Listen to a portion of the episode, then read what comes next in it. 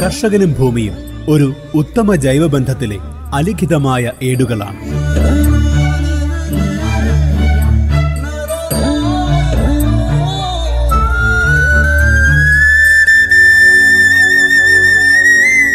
മനുഷ്യ പരിണാമത്തിന്റെയും സ്വഭാവ രൂപീകരണത്തിന്റെയും അതിജീവനത്തിന്റെയും ചരിത്രമുറങ്ങുന്ന ഏടുകൾ. വളരെ സമ്പന്നമായ പൈതൃകത്തെക്കുറിച്ച് അഭിമാനിക്കുവാൻ വക നൽകുന്ന ചെപ്പേടുകൾ. കാർഷിക ദീപം കാർഷിക വിജ്ഞാനത്തിന്റെ കലവറ.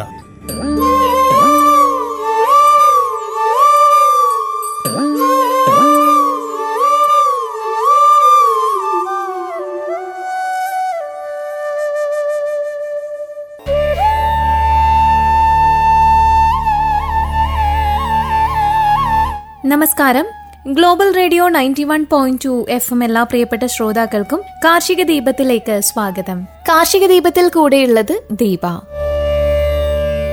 ഇന്ന് ആദ്യം പറയാൻ പോകുന്നത് പിസ്ത ഉണ്ടല്ലോ. പിസ്ത വീട്ടിൽ വളർത്തുന്ന കാര്യമാണ്. ആയിരങ്ങൾ നൽകി പിസ്ത വാങ്ങുന്നവരാണ് നമ്മൾ എല്ലാവരും അല്ലെ? പിസ്ത ഒരെണ്ണം വീട്ടിൽ നട്ട് വളർത്തിയാലോ എന്ന് എപ്പോഴെങ്കിലും ചിന്തിച്ചിട്ടുണ്ടോ? ഒരു കിലോയ്ക്ക് രണ്ടായിരം രൂപയാണ് പിസ്ത കുരുവിന്റെ വില. നടുന്നതിന് വറുത്ത പിസ്ത വാങ്ങാതിരിക്കാനായിട്ട് ശ്രദ്ധിക്കുക. ആ ഒരു കാര്യമാണ് ആദ്യം നമ്മൾ ഇത് കൃഷി ചെയ്യാൻ തുടങ്ങുമ്പോൾ ശ്രദ്ധിക്കേണ്ടതായിട്ടുള്ളത്. പച്ച പിസ്തയാണ് വേണ്ടത്. അൻപത് ഗ്രാമിന്റെ പാക്കറ്റുകളൊക്കെ എല്ലാ സൂപ്പർ മാർക്കറ്റുകളിലും കിട്ടും. കേടില്ലാത്ത തൊലി പൊളിയാത്ത പിസ്ത വേണം എടുക്കാനായിട്ട്. എന്നിട്ട് ഒരു ഗ്ലാസ്സിൽ പച്ചവെള്ളം എടുത്ത് പിസ്ത കുതിർക്കാനായിട്ട് ഇടുക. ഇരുപത്തിനാല് മണിക്കൂർ വെള്ളത്തിൽ കിടന്നാൽ മതി അതിൽ കൂടുകയും ചെയ്യരുത്. എന്നിട്ട് അടപ്പുള്ള പ്ലാസ്റ്റിക് പാത്രം എടുത്ത് അതിലൊരു ടിഷ്യൂ പേപ്പറും അടക്കി വെക്കണം. എന്നിട്ട് ഒരു സ്പ്രെയർ കൊണ്ട് നനയ്ക്കുക. നമ്മൾ കൈകൊണ്ട് നനയ്ക്കുന്നതിനെക്കാട്ടിൽ എപ്പോഴും നല്ല ഒരു സ്പ്രെയർ ഇട്ടിട്ട് അല്ലെങ്കിൽ നമ്മുടെ കുപ്പി ഉണ്ടല്ലോ കുപ്പിയിൽ മൂന്നാൽ ഊട്ട ഇട്ടിട്ട് അതിൽ വെള്ളം ഒഴിച്ചിട്ട് സ്പ്രേ ചെയ്താലും മതി. പിസ്ത പരസ്പരം മുട്ടാതെ ഓരോന്നായിട്ട് വെക്കണം. എന്നിട്ട് അതിന് മുകളിൽ ഒരു ടിഷ്യൂ കൂടി മടക്കി വെക്കുക. ഇനി വായു കയറാതെ അടച്ച് ഫ്രിഡ്ജിൽ സൂക്ഷിക്കുക. സിബുള്ള പ്ലാസ്റ്റിക് കവറിലാക്കിയും ഇത് വെക്കാം. പക്ഷെ ഫ്രീസറിൽ വെക്കാതിരിക്കാനായിട്ട് നോക്കണം. കാരണം ചെറിയ തണുപ്പ് മതി. അതുകൊണ്ട് തന്നെ ആ നമ്മുടെ ആ ഒരു ഫ്രിഡ്ജിന്റെ ഡോർ ഉണ്ടല്ലോ അവിടെ വെച്ചാലും മതി. ഇരുപത്തിയെട്ട് ദിവസം കഴിഞ്ഞ് നോക്കിയാൽ ഇതിന്റെ മുള വന്നിട്ടുണ്ടാവും. അങ്ങനെ മുളച്ച പിസ്തകൾ മാറ്റി വെക്കുക. എണ്ണം കൂടുതൽ മുളപ്പിച്ചാൽ മാത്രമേ ആവശ്യത്തിന് ലഭിക്കുകയുള്ളൂ. കാരണം ഫംഗസ് ബാധയുള്ളവ നമുക്ക് കളയേണ്ടി വരും. എല്ലാ കുരുവും മുളയ്ക്കണമെന്നുമില്ല. പിന്നെ ചെറിയ ചട്ടിയിൽ മണ്ണ് നിറച്ച് പിസ്തയുടെ മുകളം മുകളിൽ വരുന്ന വിധം നടുക. മൂന്ന് പിസ്ത മതി ഒരു ചട്ടിയിൽ എന്നിട്ട് അതിന്റെ മുകളിൽ ചകിരിച്ചോറിടുക മുകളം പൂർണമായിട്ട് മറയാതിരിക്കാനായിട്ട് നോക്കണം. എന്നിട്ട് വീണ്ടും സ്പ്രേയർ ഉപയോഗിച്ചിട്ട് നനയ്ക്കുക. അത് കഴിഞ്ഞിട്ട് തണലത്ത് വെക്കണം.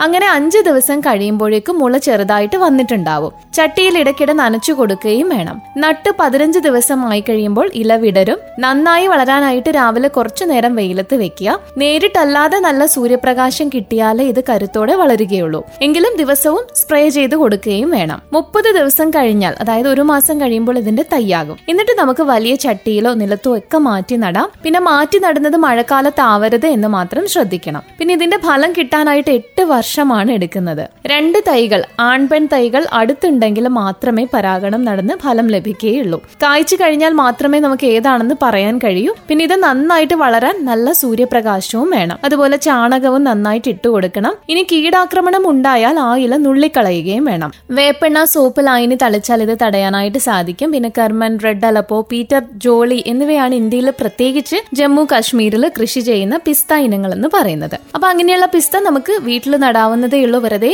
ഒരുപാട് പൈസ കൊടുത്ത് വാങ്ങിക്കേണ്ട യാതൊരു അപ്പൊ അതാണ് പറയാനുണ്ടായിരുന്നത്. ഇനി അടുത്തതായിട്ട് ഞാൻ പറയാൻ പോകുന്നത് ഉള്ളി കൃഷിയെ കുറിച്ചാണ് രുചി വൈവിധ്യം തേടുന്ന മലയാളികളുടെ ഭക്ഷണശീലത്തിൽ ചെറിയ ഉള്ളിയെ ഒഴിവാക്കിക്കൊണ്ടുള്ള ഒരു പാചകവും നമുക്ക് ചിന്തിക്കുവാൻ പോലും കഴിയില്ലല്ലേ? അത്രയേറെ നമ്മുടെ രുചിശീലങ്ങളിൽ ചെറിയ ഉള്ളി ഇങ്ങനെ കെട്ടുപിണഞ്ഞു കിടക്കുകയാണ്. അത് തുടങ്ങിയിട്ട് ഏകദേശം കുറേ കാലമായി. എങ്കിലും ചെറിയ ഉള്ളിയുമായുള്ള ഭക്ഷണശീല ബന്ധം അഗാധമായിട്ടും നമുക്ക് അന്യ സംസ്ഥാനങ്ങളിൽ നിന്നും ലഭിക്കുന്ന ചെറിയ ഉള്ളിയിൽ ഭൂരിഭാഗവും ഫസ്റ്റ് ക്വാളിറ്റി അല്ലെന്ന് എത്ര പേർക്ക് അറിയാം? നല്ലതല്ലാത്ത ചെറിയ ഉള്ളിയാണ് നമുക്ക് ലഭിച്ചുകൊണ്ടിരിക്കുന്നതെങ്കിൽ എന്തുകൊണ്ട് നമുക്ക് ആവശ്യമുള്ള ചെറിയ ഉള്ളി നമുക്ക് ഇവിടെ തന്നെ നമ്മുടെ അടുക്കള തോട്ടങ്ങളിൽ കൃഷി ചെയ്തുകൂടാ?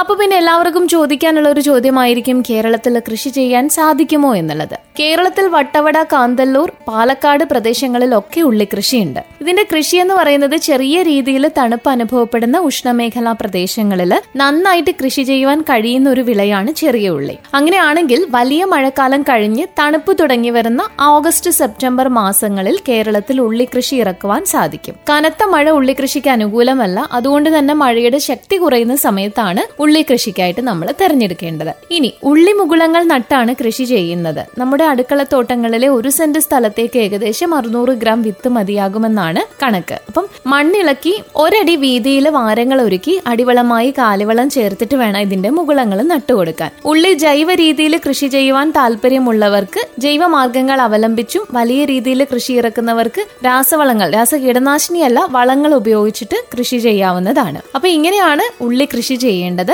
അപ്പൊ ആ കാര്യം മനസ്സിലായിട്ടുണ്ടാവുമല്ലോ. ഇനി അടുത്തതായിട്ട് മഞ്ഞളിനെ പറ്റിയാണ് പറയാൻ പോകുന്നത്. മഞ്ഞൾ കൃഷി ചെയ്യുന്നതിനെ പറ്റിയല്ല മഞ്ഞൾ പുഴുങ്ങി ഉണക്കാമോ എന്നുള്ളത് പലരും നേരിടുന്ന ഒരു ചോദ്യമായിരിക്കും. മഞ്ഞൾ പുഴുങ്ങി ഉണക്കുന്നതാണോ അതോ ചെറുതായിട്ട് അരിഞ്ഞ് നേരിട്ട് ഉണക്കുന്നതാണോ നല്ലത്? വെള്ളത്തിൽ പുഴുങ്ങുമ്പോൾ കുർക്കുമിൻ നഷ്ടപ്പെടില്ല എന്നും പലരും ചോദിക്കുന്നുണ്ട്. പല കർഷകരുടെയും വീട്ടമ്മമാരുടെയും സുഹൃത്തുക്കളുടെയും ഒക്കെ ചോദ്യമാണിത്. ധാരാളം പഠനം നടന്നിട്ടുള്ള വിഷയമാണിതെങ്കിലും പലർക്കും ഇപ്പോഴും സംശയം ബാക്കിയാണ്. ഈ സംശയം ശാസ്ത്രീയമായി തന്നെ നമുക്ക് തീർക്കാം. വിവിധ രീതികളിൽ സംസ്കരിച്ച മഞ്ഞളിന്റെ ഒരു താരതമ്യ പഠനം നമുക്ക് നോക്കുകയാണെന്നുണ്ടെങ്കിൽ വെള്ളത്തിലും ആവിയിലും വ്യത്യസ്ത സമയ ദൈർഘ്യങ്ങളിൽ പുഴുങ്ങിയ മഞ്ഞളും നേരിട്ട് അരിഞ്ഞുണക്കിയ മഞ്ഞളും തമ്മിൽ കുർക്കുമിന്റെ അളവിൽ കാര്യമായ വ്യത്യാസമില്ല എന്നാണ് പഠനം തെളിയിക്കുന്നത്. പ്രതിഭ ഇനം മഞ്ഞളാണ് പഠനത്തിനായിട്ട് ഉപയോഗിച്ചത്. നാൽപ്പത് മിനിറ്റ് വെള്ളത്തിൽ പുഴുങ്ങി ഉണക്കി പൊടിച്ച മഞ്ഞളിൽ അഞ്ച് പോയിന്റ് ഒൻപത് ഒന്ന് ശതമാനം കുർക്കുമിൻ കാണാനായിട്ട് സാധിച്ചു.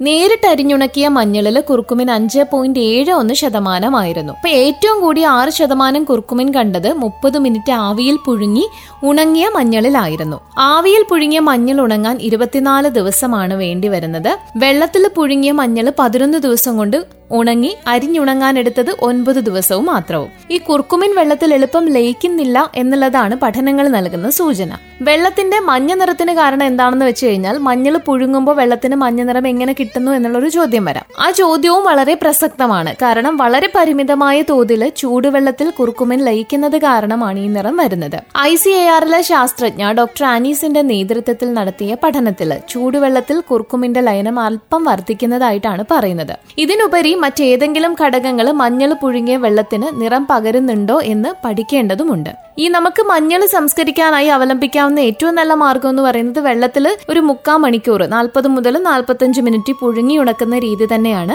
നിറം രുചി ഘടന ഗുണം ചെലവ് തുടങ്ങിയ അളവ് കോലുകൾ ഒക്കെ വെച്ച് നോക്കിയാലും ഈ രീതി തന്നെയാണ് മെച്ചം. വേണമെങ്കിൽ പരിസ്ഥിതി മലിനീകരണം എന്നൊരു ദോഷവശം ഈ രീതിക്കുണ്ടെന്നും വാദിക്കാം. പ്രത്യേകം ശ്രദ്ധിക്കേണ്ട ഒരു കാര്യം മഞ്ഞൾ പുഴുങ്ങുന്ന വെള്ളത്തിൽ മഞ്ഞളല്ലാതെ മറ്റു വസ്തുക്കളൊന്നും ചേർക്കുകയേ ചെയ്യരുത്. ഇത്രയും കാര്യങ്ങളാണ് മഞ്ഞൾ പുഴുങ്ങുന്ന സമയത്ത് ശ്രദ്ധിക്കേണ്ടതായിട്ടുള്ളത്. എന്തായാലും ശ്രോതാക്കളെ ഇതോടുകൂടി ഇന്നത്തെ കാർഷിക ദീപം ഇവിടെ പൂർണമാവുകയാണ്. ഇത്രയും നേരം ശ്രോതാക്കളോടൊപ്പം ചേരുന്നത് ഞാൻ ദീപ.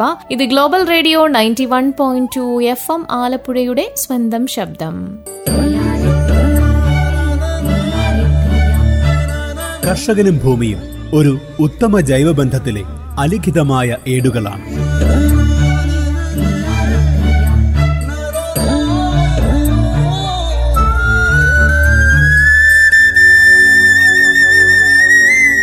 മനുഷ്യ പരിണാമത്തിന്റെയും സ്വഭാവ രൂപീകരണത്തിന്റെയും അതിജീവനത്തിന്റെയും ചരിത്രമുറങ്ങുന്ന ഏടുകൾ. വളരെ സമ്പന്നമായ പൈതൃകത്തെക്കുറിച്ച് അഭിമാനിക്കുവാൻ വക നൽകുന്ന ചെപ്പേടുകൾ. കാർഷിക ദീപം കാർഷിക വിജ്ഞാനത്തിന്റെ കലവറ.